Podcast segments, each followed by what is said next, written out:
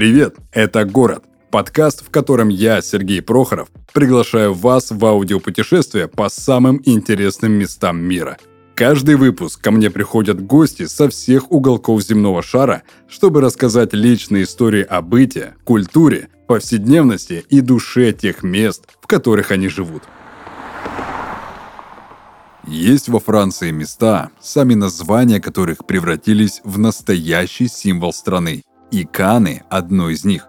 В течение 19 века скромная рыбацкая деревушка стала настоящей жемчужиной Лазурного берега. Целебный средиземноморский климат, великолепные песчаные пляжи, завораживающие виды на залив с холма Сюке сделали Канны любимым местом отдыха аристократов из Англии и России. Мировая известность буквально обрушилась на Канны после Второй мировой войны – когда город стал местом проведения знаменитого кинофестиваля. Хотя Каны в наши дни прочно ассоциируются с красной ковровой дорожкой дворца фестивалей, роскошью помпезных отелей и лоском набережной Круазет, город сохранил все-таки свое лицо и остался верен демократическому прошлому. Он не превратился в заповедник богачей. Каждый турист может найти здесь отель на свой кошелек и времяпрепровождение на свой вкус – это и делает Каны по-настоящему притягательными. Итак, друзья, мы продолжаем наше аудиопутешествие по всем уголкам нашего мира. И сегодня у меня в гостях Настя. Настя из города с лазурным берегом под названием Каны. Настя, привет. Всем привет. Смотри, если Париж – это лицо Франции, то Канны можно смело назвать дорогим парфюмом этой страны. Каждый ли француз может себе позволить этот парфюм? То есть, я имею в виду, каждый ли может себе позволить жизнь в Каннах и отдых на Лазурном берегу? Безусловно, жизнь в Каннах очень дорогая. Это такой, скажем, люксовый парфюм. Я думаю, каждый француз может э, приехать в Канны, но сможет ли он здесь э, жить и э, выживать, скажем так, это уже большой вопрос. То есть, начиная от цен на продукты в супермаркетах и заканчивая стоимостью жилья, все это очень дорого. И если, допустим, семья моего молодого человека раньше ездили в отпуск, они никогда не ездили в Канны, никогда не ездили на Лазурный берег, потому что это очень дорого. И лето — это такая пора, когда что здесь очень много туристов, цены возрастают, э, цены на отели, цены на продукты, цены в ресторанах. Все это безумно дорого, и э, Здесь уже вопрос э, к тому, сколько денег вы готовы потратить на неделю отпуска на Лазурном берегу. Угу. То есть Каны для французов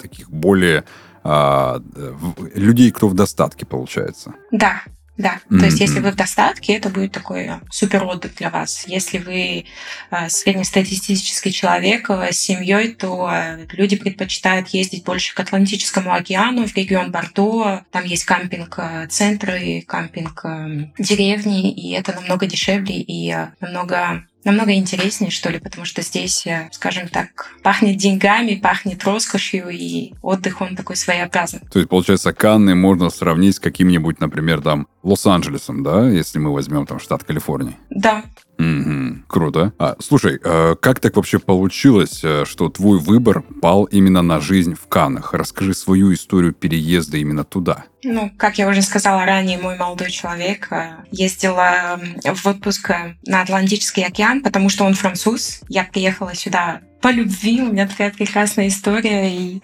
я всем желаю чтобы у вас были такие истории. Все началось в 2018 году, когда я решила поехать в отпуск э, в Париж. Я не знаю, почему мой выбор пал на Париж, потому что это такое клише для русских. Э, Франция — это Париж вот надо ехать в Париж. И мы с подружкой решили, что мы поедем в отпуск летом в Париж. Я начала смотреть информацию в интернете, где можно отдохнуть, что можно посмотреть, какие места посетить. И кто-то мне сказал, что существует такое приложение, как Tinder, и там можно найти э, людей, компанию, с кем можно выйти вечером, выпить в баре, посмотреть какие-то места вместе, куда-то съездить. Я об этом приложении никогда не слышала и не знала, что это такое. И я там зарегистрировалась. На тот момент я жила в Санкт-Петербурге и э, так и оставила этот э, вопрос э, с этим Тиндером. Но в этот момент мой будущий молодой человек, он решил поехать в Россию, в Санкт-Петербург на чемпионат мира по футболу. Mm-hmm. Но он тогда не знал, будет ли Франция играть в полуфинале в Питере. У него были сомнения, и он тоже решил зарегистрироваться в Тиндере и поставил себе точку локализации в Питере. И как-то вечером я сидела от нечего делать э, в этом приложении, у нас э, случился матч. Мы друг другу понравились, начали общаться, я рассказала о своих планах на Францию, и э, так получилось, что наше общение закрутилось, завертелось, мы стали общаться 24 часа в сутки и э, поняли, что это перерастает во что-то большее. Мы общались по переписке первые три месяца, наверное, и потом решили созвониться по видеосвязи. Все прошло отлично. Он стал мне предлагать, не предлагать, а спрашивать, смогу ли я приехать на юг, потому что он э, живет в Каннах. И я еще так подумала, бред какой-то. Зачем мне ехать на юг, если я поеду в Париж? Это будет Париж, какой там юг? Но в итоге так получилось, что моя подружка не подготовила документы на визу. У него не получилось приехать в Россию, потому что билеты были дорогие, отели были дорогие, и он до сих пор не был уверен, будет ли Франция играть в полуфинале свой матч. И он предложил мне провести неделю здесь, на юге, познакомиться поближе, провести время вместе. Я согласилась, я купила билеты и летом приехала сюда на неделю. И когда мы увиделись, я поняла, что это тот самый человек, с которым я хочу провести свою жизнь. Мы провели замечательный отпуск вместе и поняли, что нужно что-то делать для того, чтобы жить вместе. Mm-hmm. После этого осенью он приехал э, в Питер на две недели. Я его познакомила с русской культурой, познакомила с городом. Потом мы уехали э, перед Новым годом вместе э, в Прагу, провели каникулы там. И в январе, в конце января 2019 года я приехала к нему на два с половиной месяца, чтобы посмотреть, как мы будем жить вместе, как мы будем контактировать в быту и получится ли у нас. К счастью, все получилось, и после этого он приехал еще раз в Россию познакомиться с моей семьей, с моими друзьями друзьями. Это были просто какие-то невероятные для меня моменты, потому что моя семья живет, э, я сама из э, Курганской области, из города Шадринск, и Моя семья живет э, в этом регионе, и когда он приехал, и мы ехали просто с одного места назначения в другое место назначения 6 часов на машине, он смотрел на меня и говорил, блин, можно уже по Франции проехать за это время. Что вообще происходит? Куда ты меня везешь? А, Все прошло отлично. Я подготовила свои документы для переезда во Францию, и вот уже почти 4 года живу здесь. Супер. Это прям такая романтическая, красивая а, история, а, любовная история переезда мне кажется, о которой мечтает, э, ну, если не каждая, то хотя бы там каждая третья девочка точно. Это да. Получается, ты познакомила его и с Петербургом, и с Курганской областью, да? Да. Мне было интересно посмотреть э, его реакцию на Курганскую область. А, я сам жил в Челябинской области, я Шадринск прекрасно знаю я там был, а, и поэтому мне, мне реально было посмотреть его реакцию на Шадринск вообще, а, ну, и хотя бы э, его реакцию на природу российскую. Да, то есть до этого, если он мне сказал, что Санкт-Петербург — это такая культурная столица, это очень красивый город, его обязательно стоит посмотреть, но когда ты приезжаешь в такой маленький регион, ты видишь э, настоящую Россию. Ты видишь то, как живут русские, то, как... Э, ты не видишь то, что показывают по телевизору. То есть mm-hmm. ты видишь настоящих людей, настоящую Россию и начинаешь понимать менталитет русских. По поводу... Э, немножечко отступлю, наверное, от вопросов и такой, который мне в голову пришел, задам. По поводу ухаживаний французов. Что ты можешь выделить, какие отличия, как французы ухаживают за женщинами? Может, ты почерпнула из этого, что, о, я никогда не знала, я никогда не видела вот таких жестов от мужчин. Наверное, я отмечу внимание, внимание к деталям, внимание к человеку, к своему партнеру. Я не могу сказать, что русские этого не делают, просто, наверное, в моей жизни этого не встречалось. И для меня это важно, чтобы человек проявлял к тебе внимание, даже в каких-то мелочайших деталях. И mm-hmm. вот этот вот пункт я, скорее всего, отмечу mm-hmm. превыше всего. То есть та самая французская утонченность, она и присутствует в моменте ухаживания за партнером своим. Да. Классно. Смотри, а есть такой момент про толерантность. Про толерантность французов э, можно говорить ну, наверное, бесконечно. Французы одинаково относятся к людям любой расы и любой профессии. Это, наверное, знает каждый второй человек, если он все-таки следит за миром вокруг. правда ли, что для французов не существует такого понятия, как социальный статус? Что даже представители бизнеса, успешные, богатые, а, общаются одинаково с нищими бродягами и с людьми своего окружения? Мне кажется, да, это правда, потому что э, Франция многонациональная страна, здесь живут люди из разных стран, из разных уголков планеты, э, разных политических и религиозных взглядов. Нет такого разделения на статусы. Допустим, мы ходим э, в фитнес-зал и часто видим, как на лестнице рядом сидят люди, которые живут на улице, и нам ничего не стоит сказать «здравствуйте» или там «спасибо» этим людям, потому что они пожелали нам хорошего дня.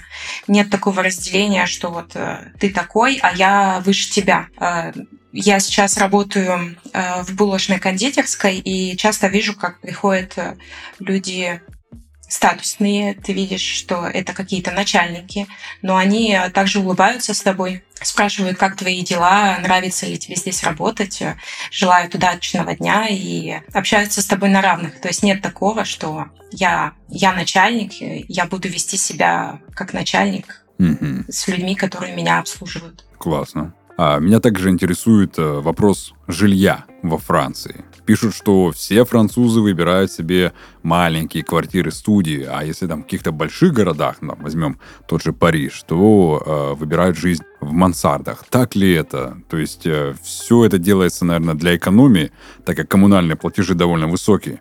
Так ли это на самом деле? Мансарды, да, это в основном в Париже, потому что в Париже стоимость жилья очень высока. Если в Каннах э, квадратный метр стоит 4 4-5 тысяч евро, то в Париже эта стоимость в среднем 10 тысяч евро за квадратный метр. Mm-hmm. Это очень дорого, и, допустим, я люблю смотреть передачу «Дом на продажу» или «Выбираем квартиру мечты», потому что именно так я могу увидеть, сколько стоит жилье в разных регионах во Франции, и зачастую я вижу, что маленькая квартира-студия на 10 квадратных метров в Париже стоит намного дороже, чем наша квартира в Каннах. Сейчас, погоди, погоди-ка. 10 квадратных метров квартира квартира? Да, есть такие квартиры, которые вот там есть э, стол, там есть э, диван, который складывается и убирается в стену. Рядом есть э, маленькая раковина, шкафчик с посудой и с каким-то минимальным набором продуктов. А туалет и ванная, они находятся за пределами этой квартиры. И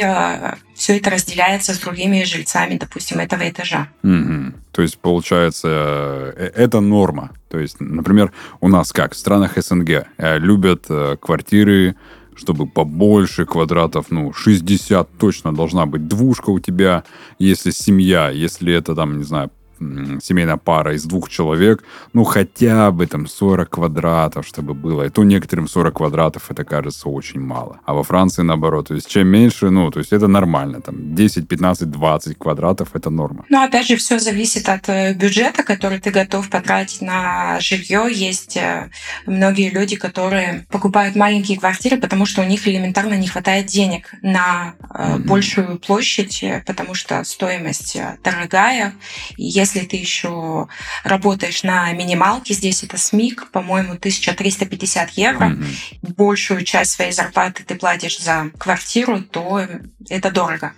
А, Все зависит от твоего кошелька, от твоих предпочтений. Допустим, а, в других маленьких городках Франции, допустим, а, в самом центре Франции стоимость уже не такая высокая, начинается где-то от 2 до 4 тысяч евро за квадратный метр. И там люди могут себе позволить купить дом, допустим. Mm-hmm. Потому что здесь, э, на юге Франции, это какая-то роскошь. То есть наша мечта — это купить дом, и мы смотрим э, стоимость домов здесь, на юге, и мы понимаем, что это будет стоить очень дорого. В самом сердце Франции это будет доступно, будет э, бюджетно, но опять же там э, ты находишься вдали от цивилизации. Вот у тебя есть твоя небольшая деревня, у тебя есть супермаркет, аптека и все. Куда выйти, это уже большой вопрос. В Париже дорого, в Каннах дорого, на юге дорого, но вот если ехать куда-то подальше, вглубь, то вполне себе возможно. Просто я смотрел, что численность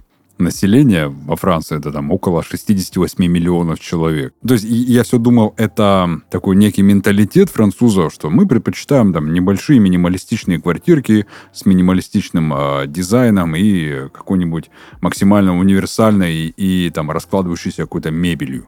То есть это какая-то особенность такая народа, либо ну реально просто дорого. Э, это не особенность народа, это дорого, это безумно дорого покупать жилье. Да, французы предпочитают какой-то минимализм в интернете, белые стены. Я никогда не замечала обоев э, на стенах, потому что ну, для них это как-то дорого, может быть, может быть, э, это сильно э, много занимает времени на этот весь ремонт, потому что для французов очень важно личное время, они готовы, допустим, не знаю, ты э, готовишь выходные на всю неделю, чтобы выиграть какие-то буквально 30 минут вечером для себя, чтобы не проводить это время заготовкой. Mm-hmm. И также в интерьере они выбирают минимализм, чтобы ничего не мозолило глаза. Для меня для начала это было странно, потому что я думала, блин, как так картины, что ли, не хватает на стене, или, может, ковер постелить, чтобы было более уютно.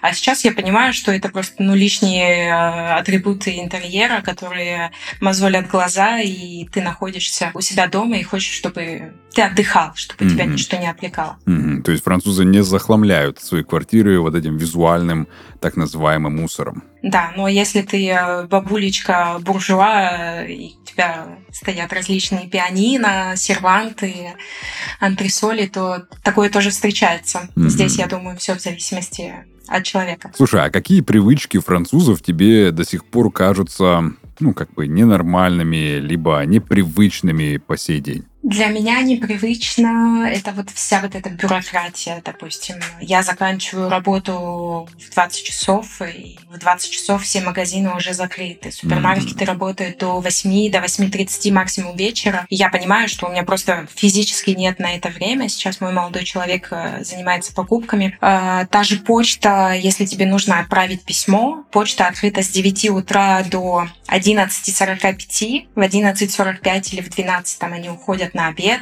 до двух часов дня. У тебя тоже обеденное время в те же часы, и они закрываются в 5 часов вечера, и ты понимаешь, что ты физически не можешь попасть на почту, потому что ты работаешь в это время. И как это сделать? То есть люди берут, я не знаю, там, какой-то отгул и отпрашиваются с работы, чтобы пойти на почту, отправить письмо. И у них здесь все по почте. Всегда, вот как говорится, без бумажки ты букашка. Вот во Франции mm-hmm. это, это про это. Если ты не сохранила квитанцию об оплате электричества еще 10 лет назад, то, возможно, в скором времени у тебя будут какие-то проблемы, и ты не сможешь доказать, что ты оплатила э, счет на электричество, если у тебя нет этой квитанции. У нас хранятся все квитанции, у нас хранятся все письма, которые приходят э, домой. У меня есть отдельная папка для этих писем, потому что, не дай бог, когда-нибудь нам это понадобится, а у нас этого не будет. Mm-hmm. Вот. И для меня эти привычки немного странные, потому что мы живем в 21 веке, век информационных технологий, но вот все происходит таким образом. Люди покупают марки, отправляют письма, заказные письма, все работает по почте. До сих пор действуют чеки, то есть э, это вполне нормально, что кто-то в супермаркете оплачивает свои покупки чековой книжкой. У каждого человека есть чековая книжка, и вот он выписывает чек, допустим, на 15 евро, потому что он что-то купил в супермаркете. Mm-hmm. Я получаю зарплату не на свою карту банковскую, а получаю чек. Каждый месяц мой начальник дает мне чек, и потом я с этим чеком иду в банк, заполняю бланк, отпускаю этот бланк в специальную коробочку, и спустя несколько дней мне приходит моя зарплата на мою карту. То есть прям такой большой бюрократический шар, через который проходят, ну, абсолютно все. Да, то есть э, не могу сказать, что во всех компаниях это так, просто вот я, мне так попалось. Я получаю чек каждый месяц. Угу. А как же курьерские доставки, например, ну, по крайней мере, вот у нас. И продукты можно доставить, и готовую еду, да, даже какие-то посылки с почты у нас и курьером доставляются, и некоторые от какой-то суммы, если сумма там какая-то влиятельная, внушительная, тогда и бесплатная доставка курьерская существует. Во Франции это, видимо, не так распространено. Нет, здесь есть курьерские доставки. Точно так же, если ты покупаешь на сумму 30 евро, у тебя доставка бесплатная. Э, тот же сайт Amazon тебе закидывает посылки в почтовый ящик. Здесь у каждого почтовый ящик это не просто такая маленькая тоненькая коробочка, это прям такой бокс 30 э, на 30 сантиметров километров, и многие доставки, они пытаются уместить твой заказ в маленькую коробку, чтобы курьер мог ее положить в твой почтовый ящик. Если посылка большая, то курьер тебе звонит. Если ты дома, то ты можешь забрать эту посылку если ты не дома, то можно заранее предупредить, в какие часы ты будешь дома, чтобы получить эту посылку.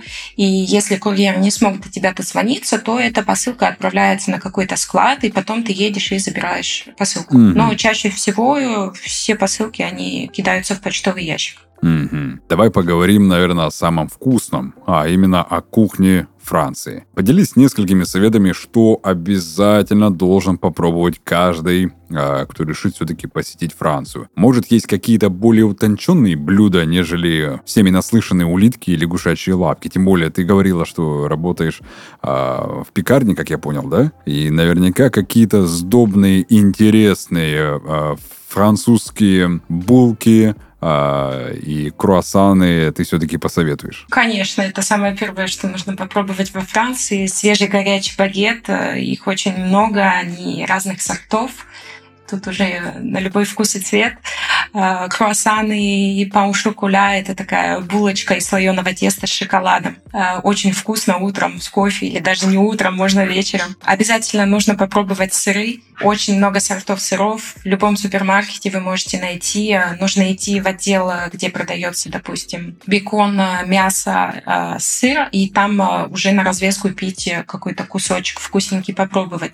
Там же в супермаркете можно найти um, вкусное и недорогое вино. То есть если раньше мы покупали вино в подвале, где было отборное вино за бутылку там, от 10 евро, то сейчас э, мы понимаем, что в супермаркете можно найти вино ничуть не хуже за 5-7 евро. Существует множество приложений, чтобы проверить э, рейтинг э, вина, и мы пользуемся приложением, чтобы найти себе какое-нибудь хорошее вкусное вино, и мы уже выбрали для себя несколько сортов, которые мы покупаем именно в супермаркете. Mm-hmm. Но вообще э, Франция, хоть и маленькая страна, но э, когда ты переезжаешь из одного региона в другой, меняется погода, и вместе с этим меняется кухня. То есть если здесь на юге это больше такая средиземноморская кухня, это рыба, морепродукты, рататуй, э, какие-то, я не знаю, фаршированные овощи, очень популярны, то когда мы передвигаемся на север, то блюда более жирные, более такие все с картошкой, с сыром,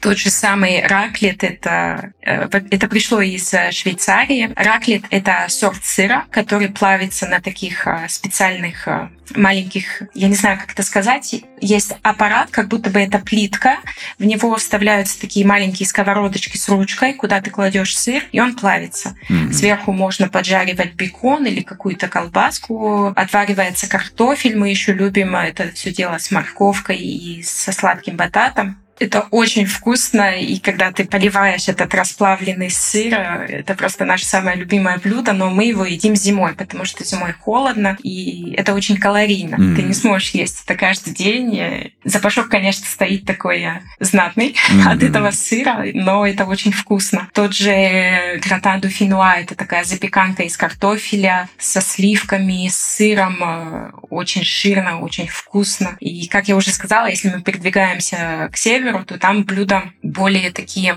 насыщенные. Если на границе с Бельгией очень популярны картошка фри, э, мидии, то на границе с Германией там уже блюда колбасные, например, шукрут. Это квашеная капуста с сосисками, с мясом, с картофелем. И вот так вот, когда мы передвигаемся по Франции, мы можем попробовать абсолютно разные блюда, которые отличаются от себя. Если в регионе э, Нормандия, они там обожают сливочное масло, они добавляют его везде. Там популярные блины, как сладкие, так и соленые, с различными начинками. Э, они там пьют сидр. В Британии Британии у них соленое сливочное масло, и у моего молодого человека есть коллега, который всю свою сознательную жизнь прожил в этом регионе, и он даже не представлял, что существует какое-то другое сливочное масло, чем для него соленое сливочное масло это было что-то такое вот. Ну, оно есть, это классическое, мы его едим. Mm-hmm. То есть он не знал, что есть обычное сливочное масло без соли. А, если мы спустимся на южно-западную сторону Атлантического океана, в регион Бордо, то там а, популярна утка конфи. Это когда утиные ножки готовятся в собственном жиру. Все это очень жирно, подается с картофелем. Если еще добавить каштанов, карамелизованный лучок, то пальчики оближешь. Там же можно попробовать устрицы, они будут намного дешевле, чем а, здесь на юге, потому что там а, можно попробовать э, прямо вот у моряков, э, которые рыбачат и вылавливают эти устрицы, едят живыми, открывают, поливают лимонным соком и едят. Mm.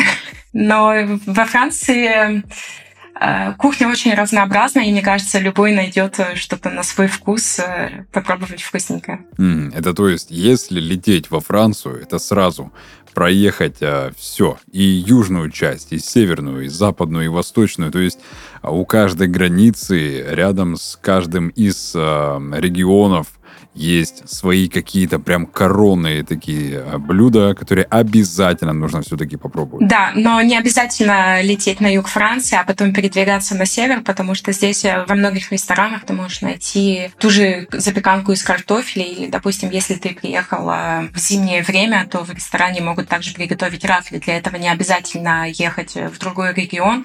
Э, во многих ресторанах ты можешь найти э, все блюда, которые есть в других регионах Франции. Mm-hmm. То есть, если прилететь там в Каны, а, можно попробовать, получается, в заведениях еду любого региона. Я просто сравниваю с тем, что если у нас в России едут э, там на Урал, то обязательно нужно попробовать э, растягай, обязательно нужно уральские пельмени поесть, иначе, э, то есть Урал без уральских пельменей не Урал.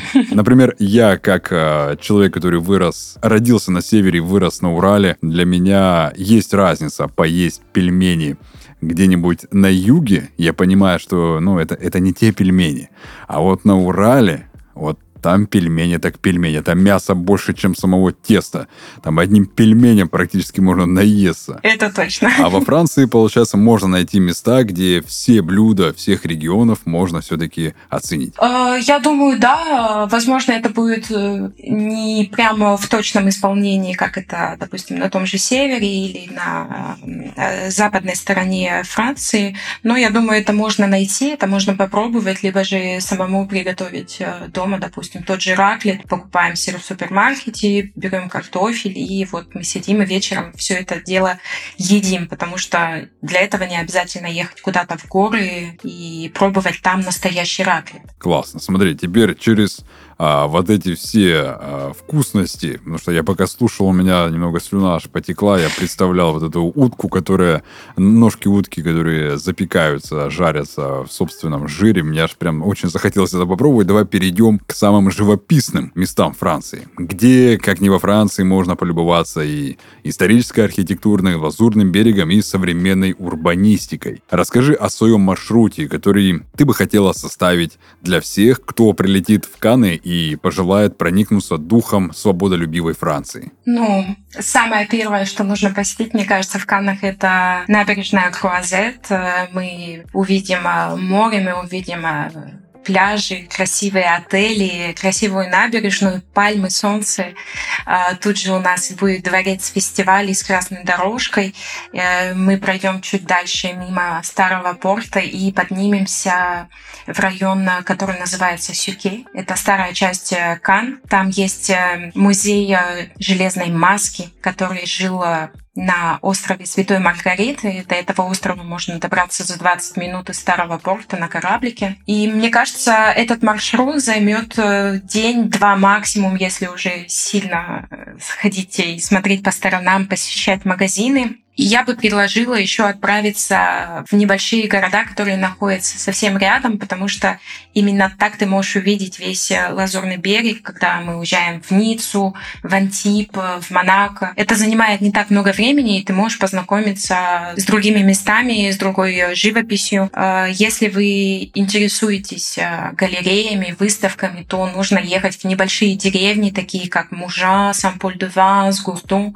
Там находится небольшие выставки, магазины, где выставляются какие-то художники, скульпторы, э, декораторы, и если вас привлекает э, именно эта сторона, то нужно ехать в такие небольшие деревни. А вообще, мне кажется, что когда ты приезжаешь на юг Франции, то, несомненно, нужно посетить лавандовые поля. Дорога занимает примерно полтора часа на машине, и когда ты поднимаешься чуть э, на север Лазурного берега, и там есть замечательные лавандовые поля, которые в конце июня расцветают, аромат стоит невероятный, красота.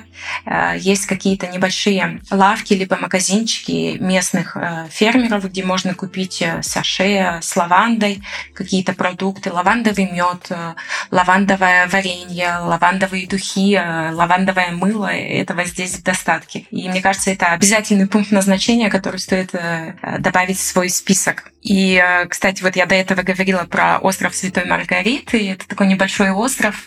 Там в тюрьме сидел э, человек в железной маске. И это небольшой остров протяженностью 3 километра. Его можно обойти за полтора часа. Но когда ты приезжаешь туда, ты попадаешь просто в другой мир. Я первый раз побывала на этом острове в марте 2020 года. На свой день рождения мой молодой человек сделал мне такой сюрприз. Мы уехали на этот остров. Там не было туристов, то есть мы были максимум 20 человек на этом острове. И такое ощущение, что ты попадаешь в другой мир, ты находишься находишься на таком необитаемом клочке земли, стрекочат э, цикады, и ты полностью отключен от внешнего мира. Если вы приедете в Канны вне сезон, в феврале, в марте или в октябре, в ноябре, обязательно стоит посетить этот остров, обойти его, устроить пикник э, на берегу, там нет каких-то оборудованных пляжей, потому что там а, камни, кораллы. Летом очень много туристов, но если вы приезжаете летом, обязательно берите с собой маску, чтобы поплавать и посмотреть подводный мир. Это очень красиво. Угу. То есть вода настолько чистая, что вполне можно в маске нырять и все видеть. Да, это Лазурный берег, вода чистая. Класс. Смотри, какой бы все-таки Франция не была вкусной, красивой, вкусно пахнущей лавандой, наверняка можно столкнуться с какими-то разочарованиями в этой стране. С какими разочарованиями придется столкнуться всем тем, кто решит все-таки переехать на постоянное место жительства в Канны, ну и во Францию в частности? Если затрагивать только Канны, то мне кажется, здесь люди не такие приветливые, как э, в другой части Франции. Здесь э, живут богатые люди, они устали от туристов и э, воспринимают тебя не так, как везде. Относятся к тебе каким-то высокомерием, можно сказать. То есть я до сих пор не могу завести здесь друзей, потому что контингент людей не тот. Люди ходят на частные пляжи и берут себе коктейли за 20 евро, что я не могу себе позволить, потому что для меня это дорого. Mm-hmm. Я люблю более простую жизнь, э, прогулки на свежем воздухе, либо пикник на пляже. Но вот так получилось, что люди здесь немножечко другие. И еще стоит э, отметить, э, мое самое большое разочарование это красная дорожка. Так. Потому что по телевизору мы видим, как это все красиво, такое все шикарное, Да-да. большое, невероятное. Но когда ты в настоящей жизни видишь это вживую и понимаешь, что, ну, окей, красная дорожка и что? То есть нет какого-то такого эффекта вау, эффекта роскоши и блесток и прочего. Ну, обычная лестница, лежит там ковровая дорожка, вот эта вот красная, и все. Да, там стоят толпы туристов в очереди, чтобы сфотографироваться. Сейчас я не знаю, почему там поставили какую-то просто ужасную картонную стену, на которой э, нарисованы мировые звезды, то есть как будто бы это была фотография, и там такая картонная стена стоит, и мы видим этих звезд. Это выглядит очень ужасно. Почему-то все фотографируются на этом фоне. Нужно быть готовым к тому, что на вас это не воспроизведет такого большого впечатления. Mm-hmm. Ну и если говорить о всей Франции в целом, то я, наверное, затрону гастрономическую тему, в чем я была разочарована. Это улитки и лягушачьи лапки. У нас в России существует такой стереотип, что французы едят лягушачьи лапки. На самом деле это не так. У кого бы я ни спрашивала, они мне говорят, либо я вообще этого не пробовал, либо пробовал один раз, там, два-три раза максимум. Ну, обычное мясо похоже на курицу. Когда я попробовала, я тоже не оценила, но мне кажется, здесь уже какие-то личные вкусовые предпочтения. То же самое с улитками. То есть они не стоит ожидать, что там какая-то вязкая жидкость. Это приготовленные улитки, часто с каким-то соусом, либо из э, базилика, либо с чесноком. Но мне не очень понравилось, я была разочарована. Mm-hmm. Ожидала большего. Да, да, я ожидала большего. Если говорить о том, чего мне здесь не хватает по сравнению с Россией, это атмосферности Питера. Я mm-hmm. обожаю дожди, я обожаю серость, я обожаю слякость, вот это вот. Надевать на себя шарф, который размером с одеяло, и типа городу пить литры кофе, то здесь мне этого не хватает. Когда я приехала, я чувствовала себя, что мне очень жарко, мне, мне душно, мне не хватает воздуха, потому что воздух очень влажный, и было первое время тяжело дышать. Но со временем ты привыкаешь, и появляется такая ностальгия в твоих воспоминаниях о жизни в Питере. Но я не жалуюсь, мне здесь хорошо теперь. Все время хочется пройти по Невскому проспекту, прогуляться, да? Да. Супер. Давай тогда э, в заключении подготовим нашего слушателя к переезду э, и жизни во Франции и Канах. То есть представим, что кто-то послушал этот выпуск и такой, о, ну несмотря на все а, минусы, меня больше плюсы впечатлили, а с чего нужно начать подготовку к переезду? От чего отказаться следует и какие привычки привить а, себе новые, чтобы в новом месте жительства было максимально комфортно адаптироваться, вплоть до, я не знаю, там, изучения даже французского языка, ибо вдруг французы не говорят ни на каком другом языке, кроме как французский. Да, вот скорее всего самый первый пункт, который я отмечу, это язык, потому что язык это база, и даже если ты еще не говоришь на французском языке, но пытаешься сказать э, французские слова, такие как «спасибо», «пожалуйста», «до свидания», либо какие-то короткие фразы, то французы воспринимают это очень положительно. Язык, безусловно, нужен, потому что без этого никуда ты не сможешь можешь э, элементарно сходить в магазин, сходить в булочную. Да, ты можешь показать пальцем, что тебе нужно, но это не то. И я помню, как я первый раз поехала на автобусе одна, я выучила фразу «мне нужен один билет», а в этот день билеты были бесплатные, потому что до этого было какое-то наводнение. В общем, не в этом суть. И водитель мне ответил, что не нужно платить, э, проезд бесплатный. А я не поняла. И тут я, до меня доходит, что то есть какими-то вот этими простыми фразами, которые мы заучили, не отделаться. Нужно интегрироваться в общество, интегрироваться в эту страну, изучать язык и стремиться разговаривать на этом языке, потому что если ты разговариваешь на английском, да, здесь э, многие говорят на английском, но если ты будешь говорить на французском, тебя будут воспринимать более положительно. Ну и, конечно, нужно быть готовым ко всем э, административным вопросам, э, всем проблемам, которые, с которыми можно столкнуться. Допустим, я когда приехала, элементарно мне нужна была сим-карта. Чтобы открыть французскую карту, тебе нужна сим-карта, тебе нужен номер телефона, потому что как банк с тобой свяжется. И это был такой замкнутый круг, и в итоге мой молодой человек заказал сим-карту в интернете на свое имя. Префектура в Ницце, она самая такая беспощадная, скажем так, э, самая долгая префектура во всей Франции. Документы делаются очень долго, все это стрессово, все это волнительно, и э, нужно потратить на это немало времени, чтобы дождаться своих документов. Я хочу сказать, что нужно быть готовым к тому, что все это займет очень много времени. Допустим, я сделала свой страховой полис за 14 месяцев.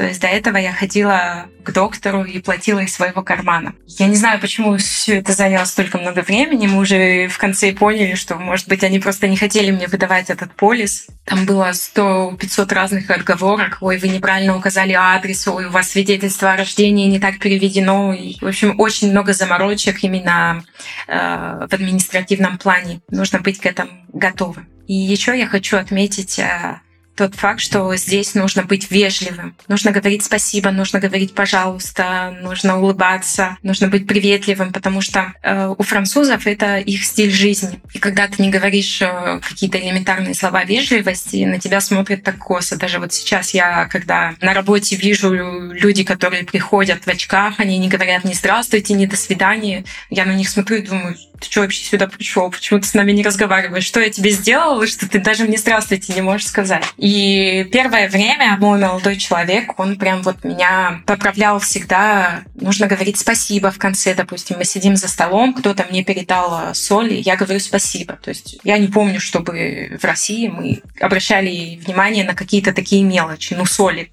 Обычная соль. Что с ней взять? Поэтому нужно быть вежливым, нужно учить себя быть э, приветливым. Допустим, даже когда мы переходим дорогу, водитель нас пропускает, мы показываем такой жест рукой в знак благодарности. Я помню, когда после двух с половиной месяца жизни во Франции приехала в Россию и показала этот жест водителю на российских дорогах, на меня посмотрели как на дурочку, типа, проходи давай быстрее, что ты мне тут рукой машешь.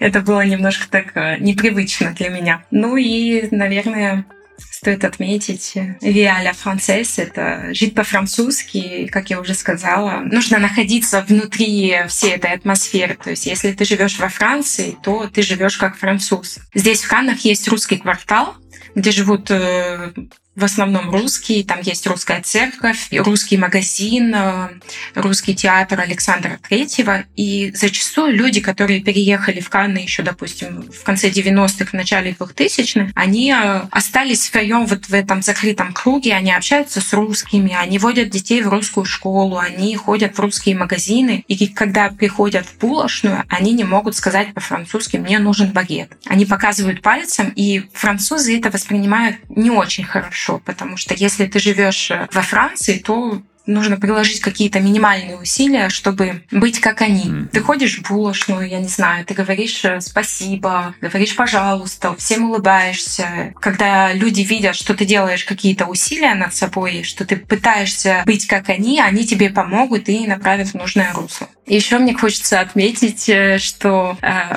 в русском языке очень много слов пришло из французского в силу нашей культуры, и они так закрепились, но чаще всего это какие-то ложные друзья. И нужно быть осторожнее со своими словами. У меня была такая смешная ситуация, когда мы пришли в булочную, я еще не говорила на французском, но пыталась э, сказать какие-то слова. И вот мы стоим, и я вижу безешку, такую вот, ну, безешка. Mm-hmm. В России у нас их э, полно, и кажется, что вот безе — это какое-то французское слово. Значит, вот во Франции безе — это вот то же самое, что и в России. Я на своем ломаном французском говорю «я хочу безе». И по взгляду продавщицы и моего молодого человека понимаю, что сказала что-то не то. Если мы зайдем в Google и посмотрим, что такое безе, откуда происходит это слово, то это происходит от французского слова «поцелуй» или «целоваться». Такое все романтичное, нежное, приятное. Но у этого слова есть другой перевод. Это более вульгарная такая форма глагола «заниматься любовью». Mm-hmm. И поэтому нужно э, знать, э, в каких э, предложениях ты можешь употреблять это слово и какое значение оно придает твоему выражению. Поэтому mm-hmm. я немножко выглядела глупо и, наверное, странно для них. Потом я это поняла. Решила купить безе, называется. Да, да. Супер. Супер, Настя. Спасибо тебе большое за вот этот утонченный выпуск э, с ароматом а, багета э, и лаванды. У меня теперь будет ассоциироваться Франция и Канны именно с ароматом лаванды, круассанов, багета. Ну и, конечно же, э, то, о чем я теперь буду, наверное, мечтать, это запеченные ножки утиные в жиру собственном, потому что это звучало очень вкусно. Я тебе благодарен за то, что ты пришла ко мне на э, подкаст, на этот выпуск. Э, и в конце я бы хотел, чтобы мы попрощались и с твоей стороны услышать это, наверное, все-таки на французском. Спасибо большое за приглашение. Мне было приятно пообщаться на эту тему. И хочется закончить такой э, фразой. Le voyage est la meilleure école pour euh, comprendre les différences culturelles что в переводе означает «путешествие — это лучшая школа для понимания культурных различий». Супер, супер. Все, всем спасибо и пока.